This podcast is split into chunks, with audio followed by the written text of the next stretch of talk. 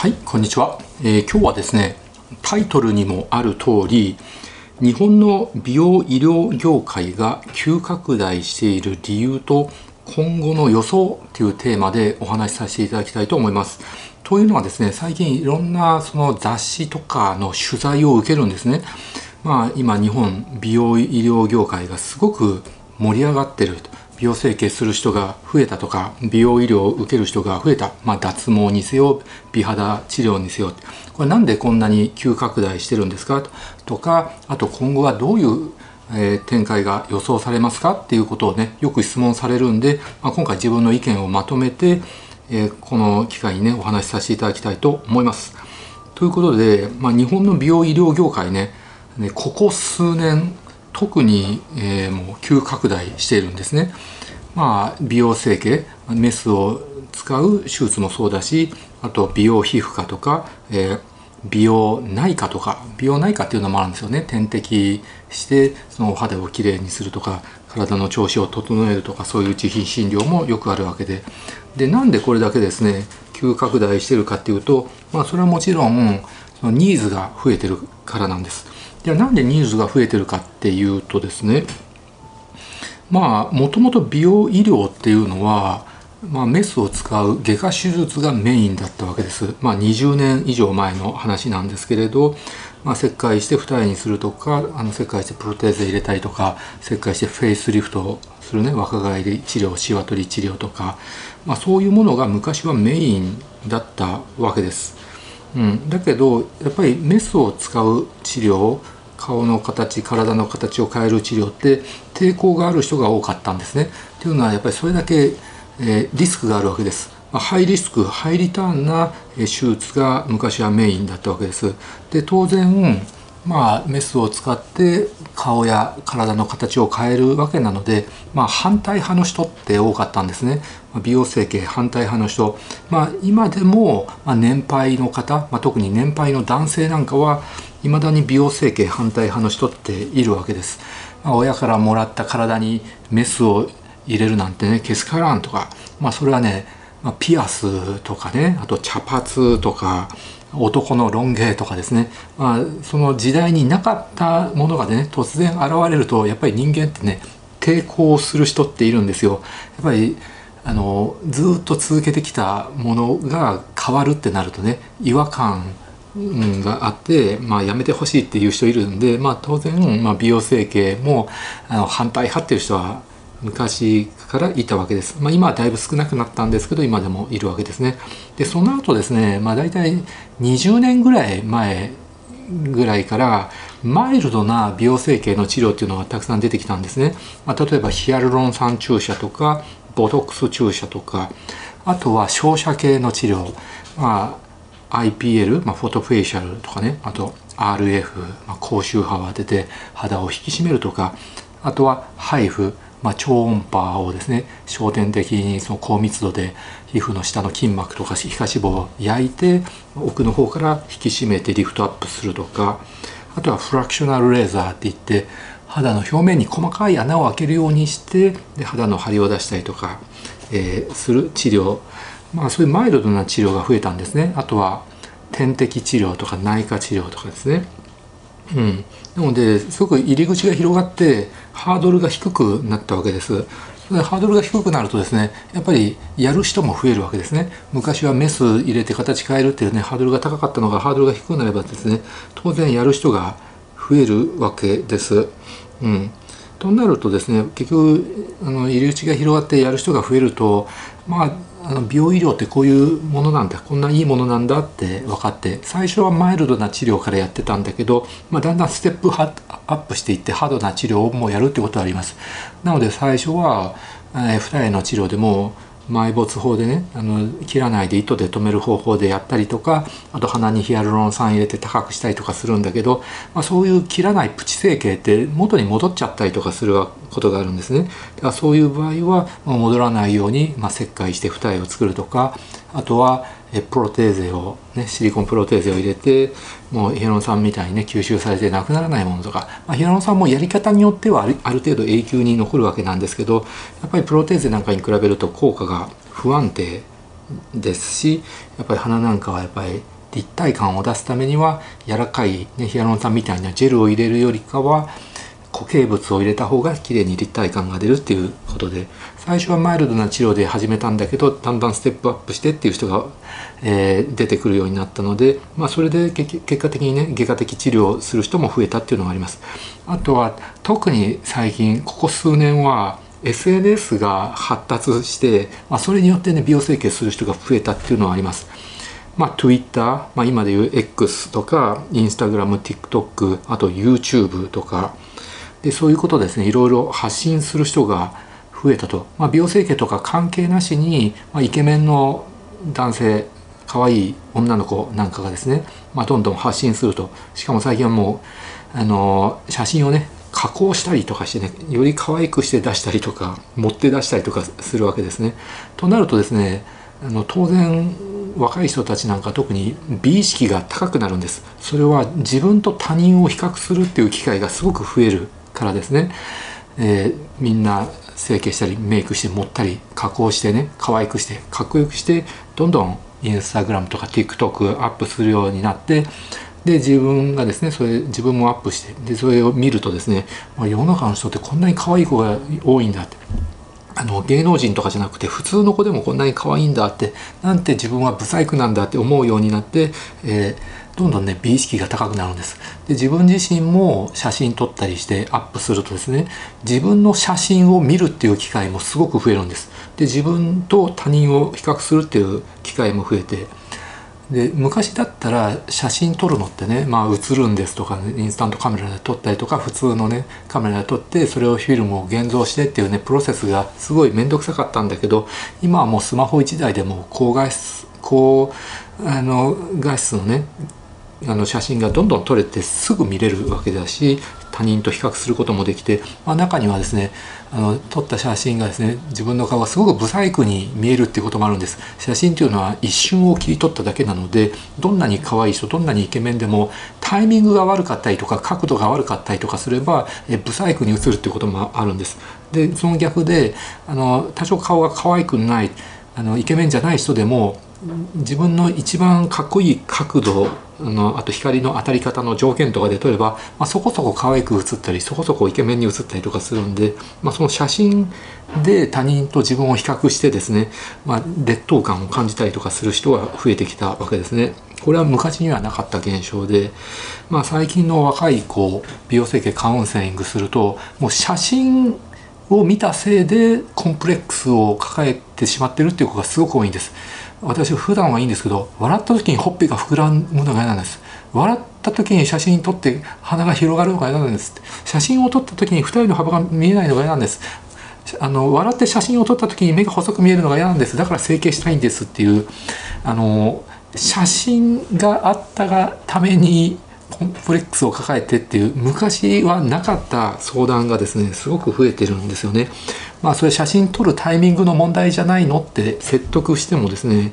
あのなかなか分かってくれない人がいてその写真が問題だったら写真を撮る時に自分の一番いい角度一番いい表情で写真撮るようにすればそれで解決するんじゃないのって、えー、説明してもダメであのやっぱり写真撮った時ってこの写真が嫌なんですこの写真が嫌なんですって写真ばっかり見せてあの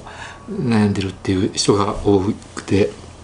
まあ、結構矛盾した悩みを抱えてる人が多いわけですね。うん、っていう感じでで、まあ、一般人も美容整形してそれを SNS にアップしたりとかすることもあるしあとは、まあ、インフルエンサーと言われる、まあ、有名人、まあ、モデルさんとかあのいろんな職業やってる人がインフルエンサーとして、まあ、美容整形したことを公開してそれであの案件でねお金儲けしたりとかあるいは YouTuber としてね、まあ、美容整形したことを公表するとですねそれである程度再生回数が稼げて収益を得ることができたりとかするわけです。なので、まあ、みんなから人気のあるねインフルエンサーモデルさんとかが整形してあとキャバクラの女の子で有名な子とかもですねあとセクシー女優の人とかもね整形してアップしてってやるとあのよりですねそれそのファンの人たちはあこの子がやってるんだったら私もやろうってそういうふうに広がるわけです。これが一一昔前だったらですね、まあ、テレビで活躍している、まあ、女優さんとか歌手とかが美容整形しても絶対に公表しなかったわけです。今でもテレビで活躍するような一流の女優さんとか歌手とかっていうのは美容整形しても絶対公表しないんですけどね。でなんで公表しないかっていうとそれは自分の商品価値が下がるからです。っていうのは日本人っていうのは何か自分より優れた人がいるとやっぱりその人のあらを探して何とかしてその人を価値を下げようとか引きずり下ろしてやろうってやっぱりみんな考えてしまうわけです。なのですごく可愛くて人気のある女の子、まあ、歌手とかアイドルとか女優さんがですねもし私は整形してますってことを公表するとですね誰々ちゃんが可愛いのは整形のせいなんだとか、えー、そうですねなんかだから本当はブスなんだみたいな感じでねもともと可愛い子整形しても可愛い子って元が可愛い子が多いんですけどやっぱり整形で可愛いんだって本当はブスなんだみたいなふうにですねなんかあらを探したみたいなことをして価値を下げようとするんで、まあ、やっぱり一流の芸能人が整形したことを公表すると商品価値が下がってしまうんです。だけど、まあ、時代は変わってですねそういうテレビで活躍するような一流の芸能人は公表しないんですけど、まあ、みんなやってるあみんなっていうかやってる人が多いんですけど、まあ、公表はしないんですよね。だけどそうじゃない。ネットの世界でこあの活躍してる人あの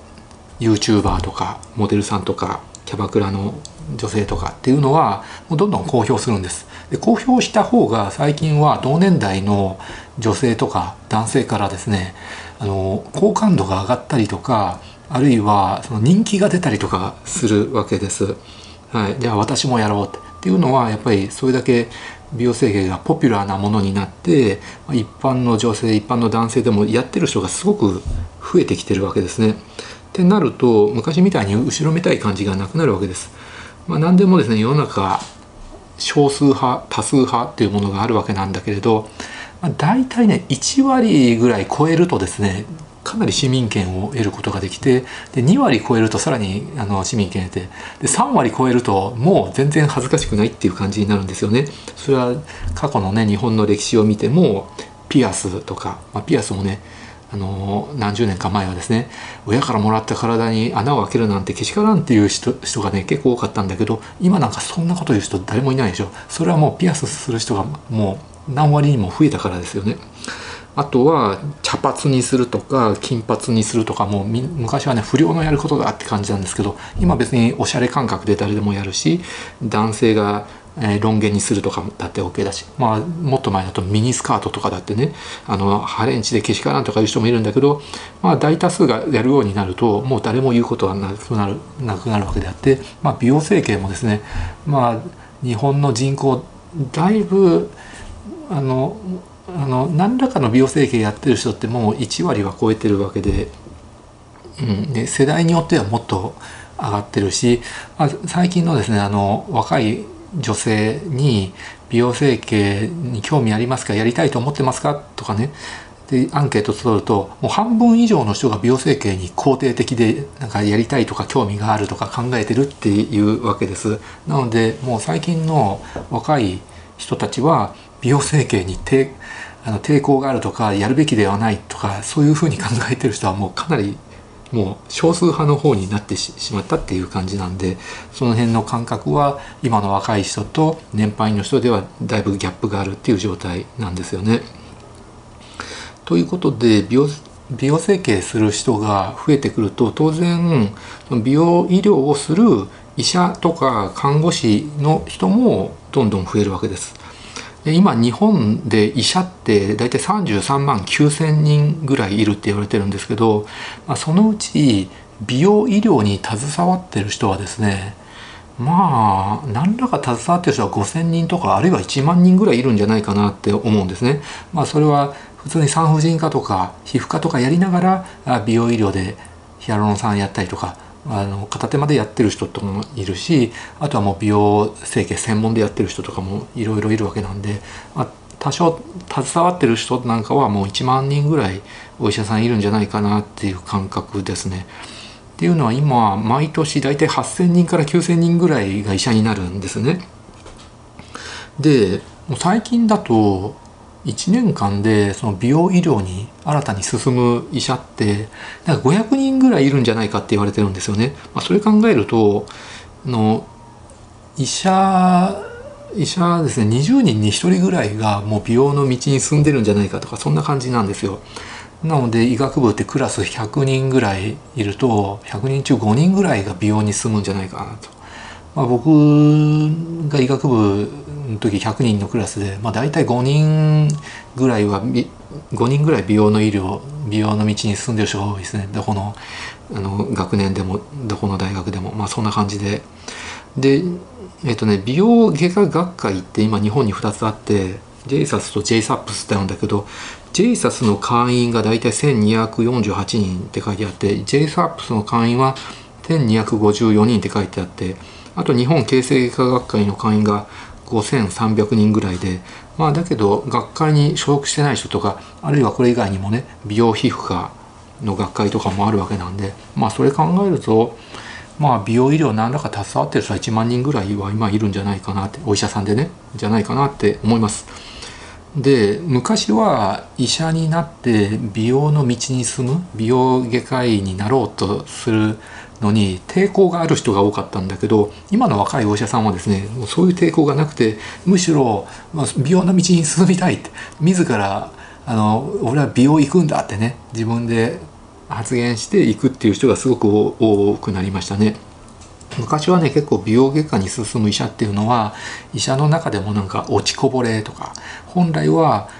医者の進むべき道っていうのはやっぱりあの人間をね病気の人を救って命を救うとか病気で苦しんでる人を助けるっていうのが本来の医師の進むべき道なんだけれどそれはももちろん看護師さんもそうなんですけれど、まあ、最近の若い人はどっちかっていうとですねそのやっぱりコスパ重視なんですよね。いかに楽して稼ぐかっていうことを重視している人が多いです。昔のお医者さんってそのハードな外科とかに憧れてねそういう医療系のドラマとか漫画とかもあったんでその夜中まで残ってね救急やってとかね激しいその大変な医者の道進みたいっていう人が多かったんだけど今そういう人少なくなってだから忙しい外科系とか産婦人科とかなる人は少なくなって、まあ、その分美容医療の道に進むっていう人が多くなってきてますね。だからなんかその美容に進むことに抵抗を感じてる人っていうのはもうだいぶ少なくなりましたよね。うん、でやっぱりコスパ重視？あの確かに美容医療は給料が他の病気を治す医者に比べてね高いんですよね。でなおかつ、まあ、当直とかオンコールとかね緊急オペとかですねあのあと救急的な治医療というのはまあほぼないわけで、まあ、定時で働いて帰れて休みの日はどっぷり休みで好きなことやれるっていう人が多いです。あの勤務医の場合は。開業医になると経営のこととかあと人事のこととかもすごい大変になるんだけどまあ大手クリニックとかに勤務医として勤める場合は、まあ、自由な時間がですね比較的たくさんあるっていう人が多いです。勤務医の場合は。まあ、普通のお医者さん今でも大体研修医2年終わって3年目になって給料大体年年収600万とか700万とか800万ぐらいの人が多いんですよね。で30代ぐらいになるとまあ1000万超えたりとかそういう人が多いんだけどこれが美容医療の場合だと、まあ、研修医終わっても3年目でどっか大手のクリニックに就職するとクリニックによってはあの年俸3,000万円とかね。まあそれよりちょっと低くてもまあ2,000万円とか、まあ、そういうところが多いですね。なので研修医終わってまだ医者としてね半人前で全然美容のね手術とかもできなくても場所にクリニックによってはそれで年俸3,000万円保証してくれるとか。あるいはそれからねあのある程度その年月経って分院の院長とかになれば年俸1億円とか払いますよみたいにね求人の広告出してる大手クリニックもあるんだけど、まあ、あんまりにもその経験のない研修野外の医者で高い給料を与えてるところはちょっとやばいところが多いですね、まあ、ぼったくりクリニックっていうところが多いんですけど、まあ、何にもできなくてもとりあえず二重まぶたの埋没法だけ教えて埋没マシーンとしてですねあの働かせてで安い広告売ってきた患者さんにですね、まあ、嘘でたらめをそのその医者とかカウンセラーが並べてねあなたのまぶたはこの50万円の二重の手術埋没じゃないとダメですって言ってですね、まあ、ぼったくったりとかするところが多いので、まあ、研修野外の経験のない医者でも高い給料を保証してるって求人広告出してるクリニックはやばいクリニックが多いので、まあ、患者さんとしてはねそういうところ行かない方がいいんじゃないかなって僕は個人的には思います。で本来は美容外科医になるためにはですねちゃんと一通り手術ができるようになるためには研修医終わってから形成外科の医局などに入って、まあ、5年とか6年ぐらいはね最低トレーニングしてで形成外科医としてある程度のね手技とか手術ができるようになって、まあ、眼瞼下垂とか陥没乳頭とかそういうですね形成外科と美容外科かぶる分野もだいぶできるようになりますんで。で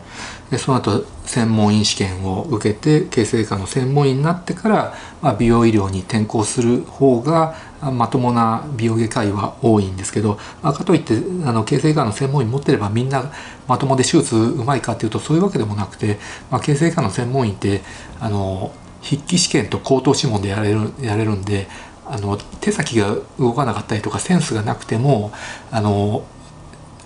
からさらっと勉強すればまあ誰でも受かっちゃうんですよね。はい、なので専門医取ってれば必ずみんなね名医っていうわけでもないんですけどまああの形成がんトレーニングしてない医者に比べればマシっていう可能性は高いわけですね。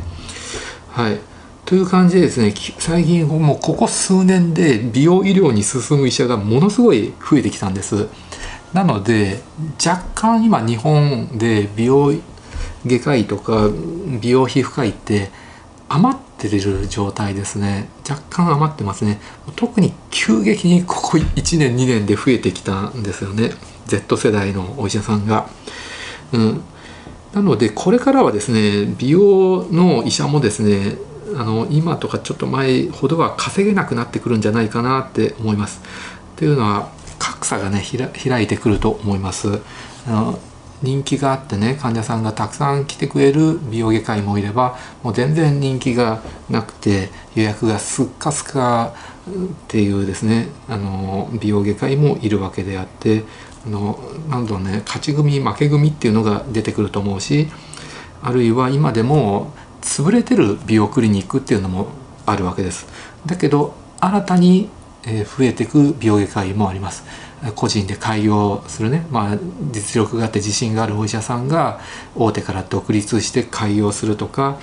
あるいは大手のねチェーン店系クリニックでもいまだにその全国にですね店舗を増やしたりとかそういうものがあるんで、まあ、増えてもいるし減ってもいるしっていう感じですよね。はい、じゃあこれから美容外科医として、まあ、美容医療の医者として生き残っていくにはどうしたらいいかっていう話をしようと思うんですけどあの今生き残ってるのは美容医療業界のね、まあ、勝ち組って言われてるような人が多いんですよね。じゃあどういう人が勝ち組かっていうとやっぱり実力がある人ですね。やっぱり手術がうまくないといけない。うまくて患者さんを満足させないといけない。でなおかつあのカウンセリングもまあちゃんと丁寧で優しい人間としても信頼できるで評判がいいとっていうのはあの大事でそれプラスあとネット戦略がうまいっていうのがですね今これがねすごい必要になってしまってるんですよね。だから手術がうまいだけじゃ今その美容外科医としてですねあの生き残れない状態になってるんですよこれはまあ悲しいことなんですけれどっていうのは美容医療っていうのはですね、まあ、それ以外の耳鼻科とか眼科とかね内科とか外科とかあのそういう科とはね違うんですよ。例えば町医者とかあと大病院とかって別に SNS やらなくてもあの宣伝しなくても普通に患者さんって来てくれるんですよ。まあ、例えば近所に皮膚科があったらあの皮膚病気になったらどうしようあ皮膚科があるあそこ行こうって近所の人がですねやっぱり近くの病院とかクリ診療所に行ってくれるんですけれど美容医療っていうのはですね近所にあるからっていう理由では言ってくれないんですよ。うんまあ、皮膚科でも内科でもねあの近所のとこ行ってでも大きなとこ行ってくださいって言われれば今度は大きな病院に紹介されるっていうんですけど、まあ、そういうものではなくて美容の患者さんって今の美容の患者さんってもう医者で選ぶんですね。やっぱり高いお金を払ってあの治療を受ける。健康な体にメス入れたり針刺したりとかして治療を受けるんでやっ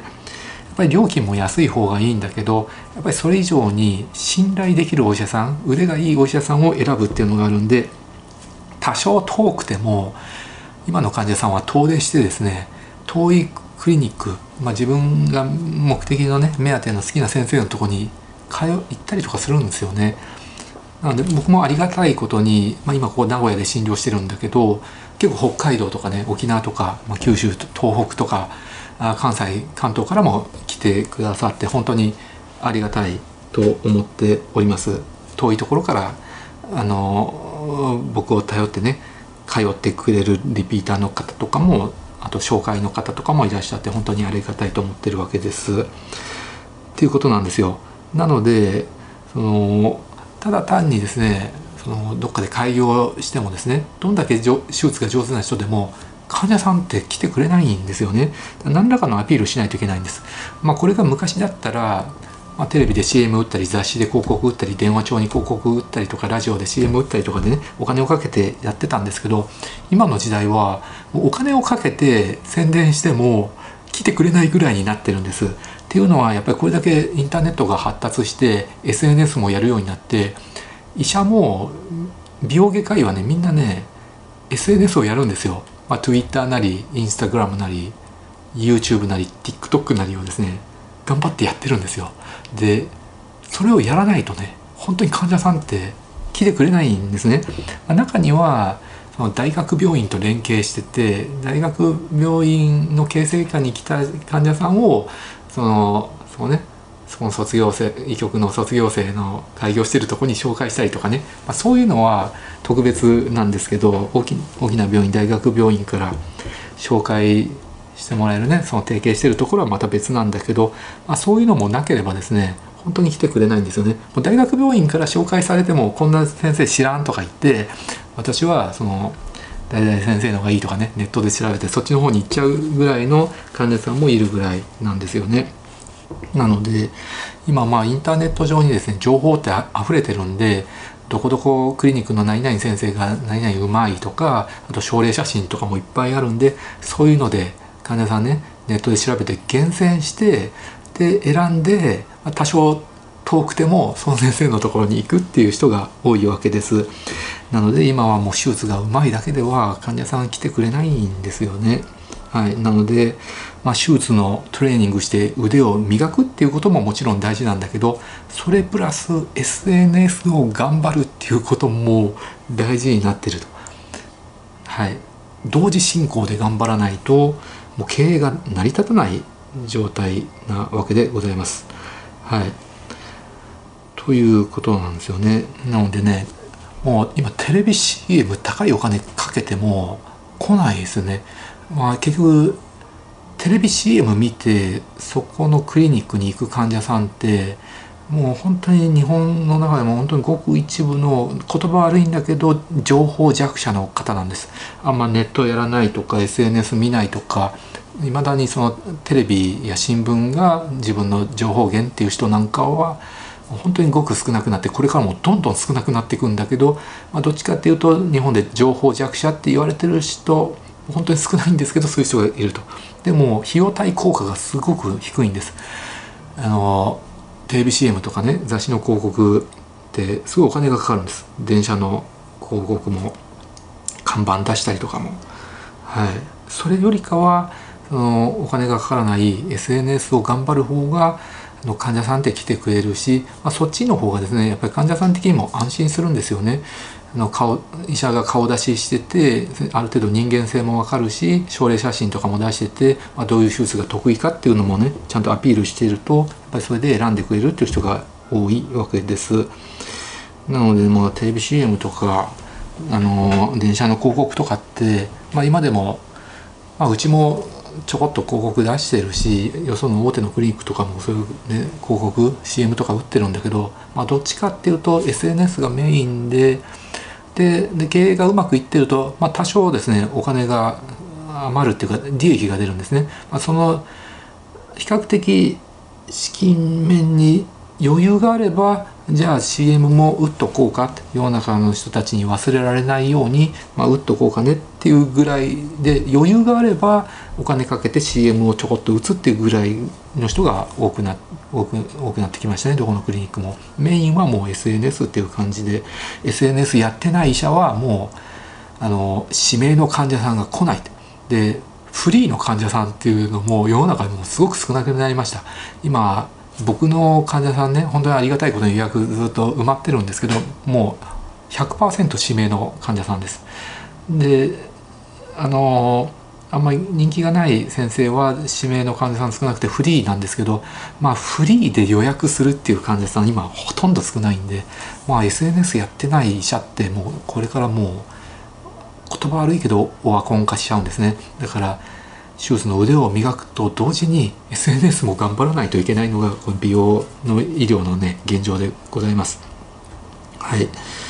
という感じでただそのネットに広告出すのはま比較的まだマシかなって思いますね。っていうのは例えばリスティング広告とか、ね、Google とか Yahoo とかねあとはインスタグラムとか LINE とかに広告出すっていうのはある程度ターゲットを絞ることができるんですね。あの男性か女性かとか美容に興味がある人かとか年代とか絞ることができるんでまあテレビ CM とか看板とかにねバーンと高いお金出すよりかはターゲットが絞れるっていうメリットはあると思います。だから今後はテレビ CM とか美容整形のね CM どんどん減っていくんじゃないかなって思いますね。はい。ということで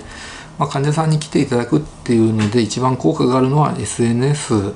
まあ、質の高い SNS ですね。もうただ今日ご飯食べたとかどこどこ遊びに行ってきたとかね、まあ、それだけじゃダメだし、まあ、症例写真あげたりとか、まあ、できれば手術自分が手術してる動画ね手先が器用なところをアピールしたりとかあとまセンスのいいところをアピールしたりとかあとまあ人間性をアピールしたりとか、まあ、自分は美容医療に対してこういうふうに考えてるっていうですね強い思いをアピールするとかですね、まあ、そういうことが大事になるわけですね。はい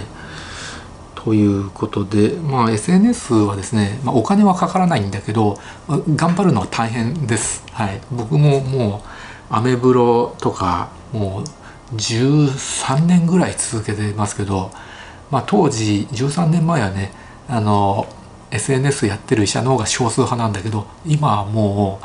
9割ぐらいの美容の医者はねやってますね。はい。っていう感じです。なので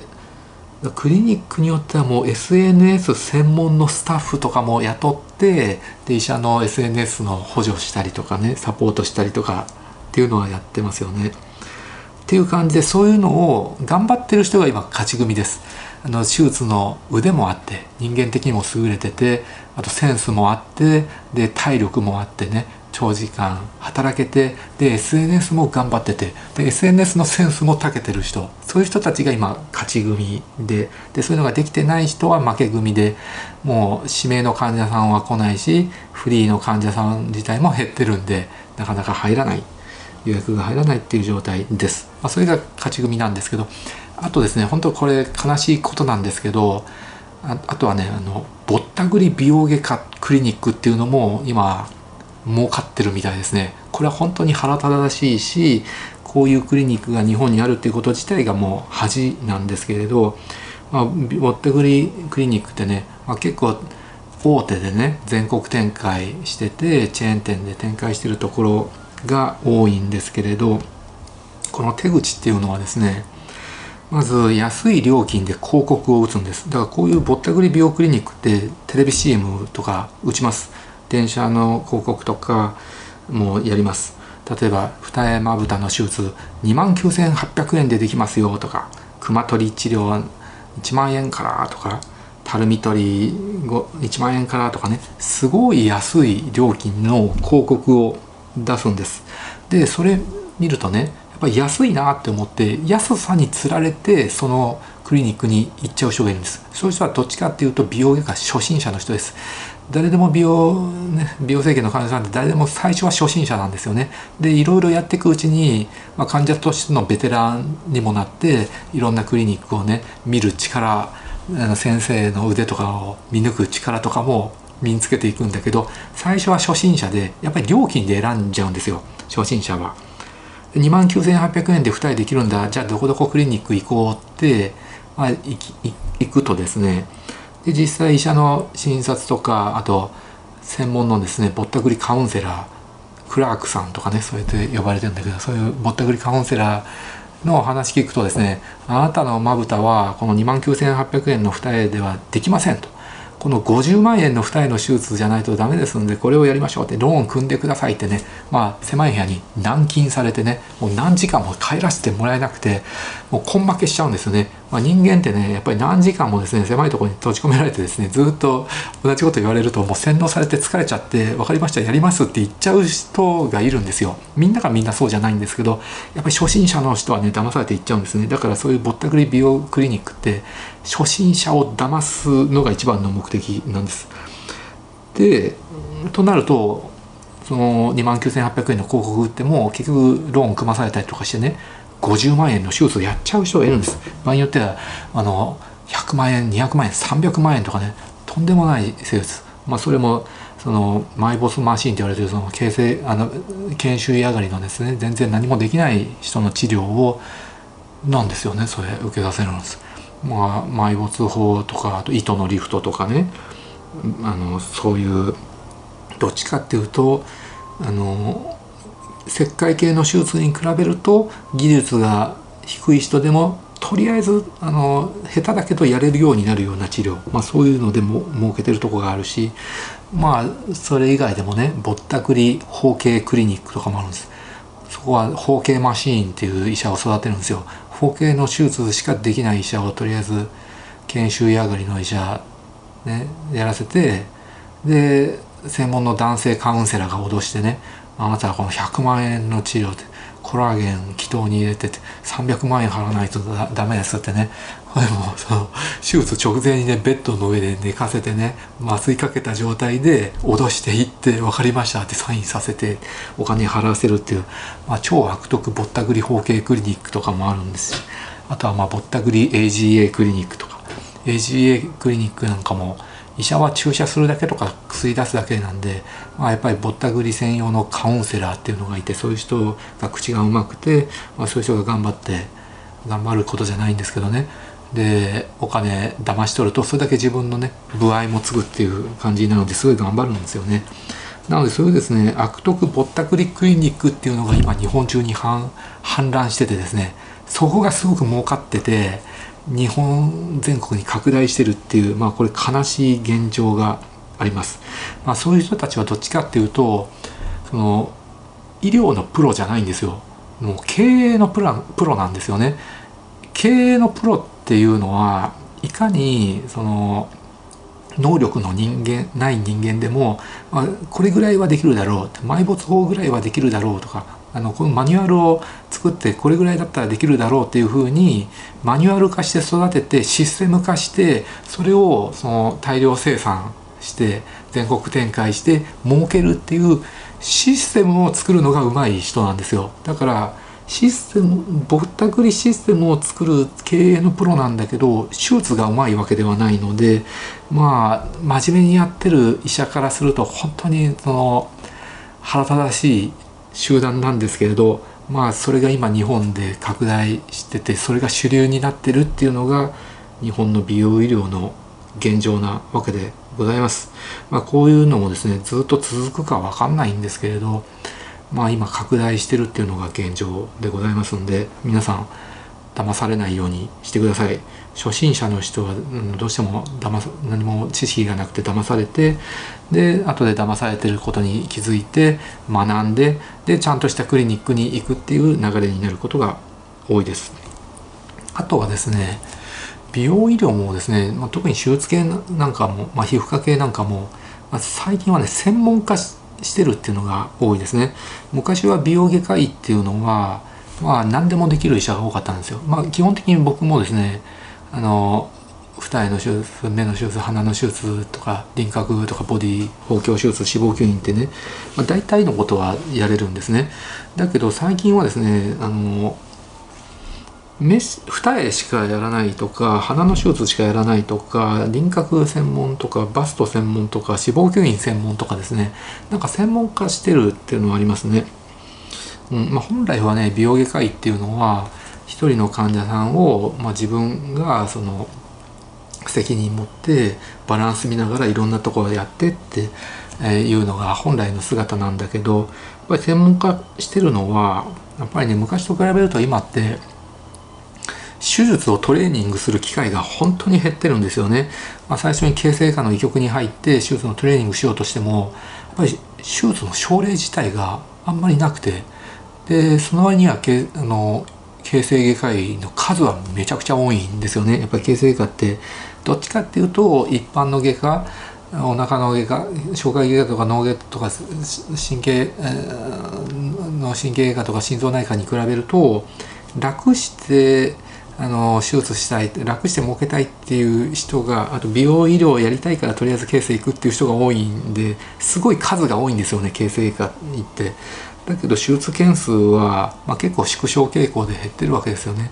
まあ、少子化で先天期限も少なくなってるしあとはがんの再建治療なんかも、まあ、最近は大掛かりながんのねあの頭頸部がんとかの手術でもね手術しないで放射線の治療の方に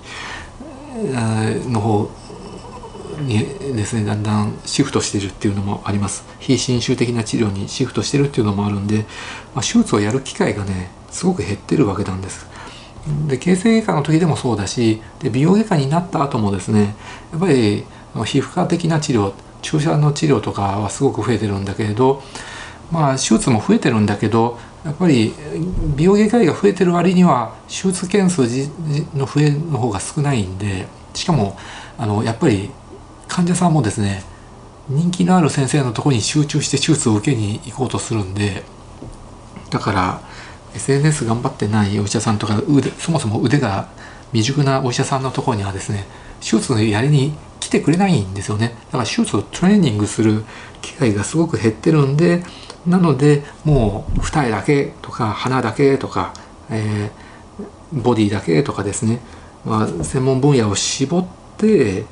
でなるべく患者さん集めて症例集めて症例写真出してってやる人が多いわけですよね。だから今って一昔前と比べると形成外科の専門医を取ったお医者さんでもあのびっくりするぐらい手術ができない専門医って結構多いんですよ。これが10年前20年前だったら経済学の専門医取れば結構手術できる一通りできる人多かったんだけど今は形成科の専門医とりあえず筆記試験と口頭試問で取っても手術は全然できないっていう人が多いです。これはもう僕だけが言ってるんじゃなくてやっぱり僕の同年代の形成科のお医者さんとか僕より上の世代のお医者さんみんな同じこと言いますねはい。っていう感じですね。なので、まあ、目だけとか鼻だけとか一つのことで集中的にアピールしてでインスタグラムとか TikTok とかでもそれで省エ写真出してアピールするとやっぱりそれであの選んでる側の患者さんとしてはそれがヒットしやすいわけですね。私今度鼻の手術したいわって鼻の先生名医を探そうってするとやっぱり鼻の手術の症例写真ばっかりあの出してる先生にやっぱりヒットしやすいわけですよね。そうするとじゃあこの先生にやってもらおうっていう感じになるんで、まあ、目とか鼻とか若返りとかバストとかいっぱいアピールするよりかは一つの分野のアピールばっかりする方が逆に患者さん選んでもらえて来てもらえるっていうのもあるわけですね。まあという感じで。まあ、それが、えー、今の日本の美容医療業界の現状でございます。はいなので今後はですね美容医療に進むお医者さんもっともっと増えていってで患者さんが増える割合よりも医者が増える割合の方が増えて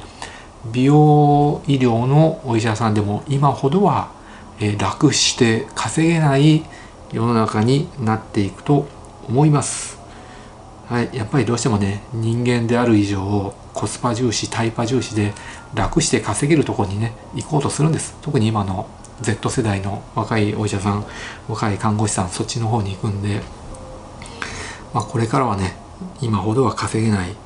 でいずれ他の病気を治す保険診療をやってるお医者さんと同じぐらいの水準の給料に落ち着くかもわかんないですね、まあ、3年目でもう1000万円いかないぐらいまあ、900万800万ぐらいになるんじゃないかなって思います。はいというのが僕の考えです。ご視聴ありがとうございました。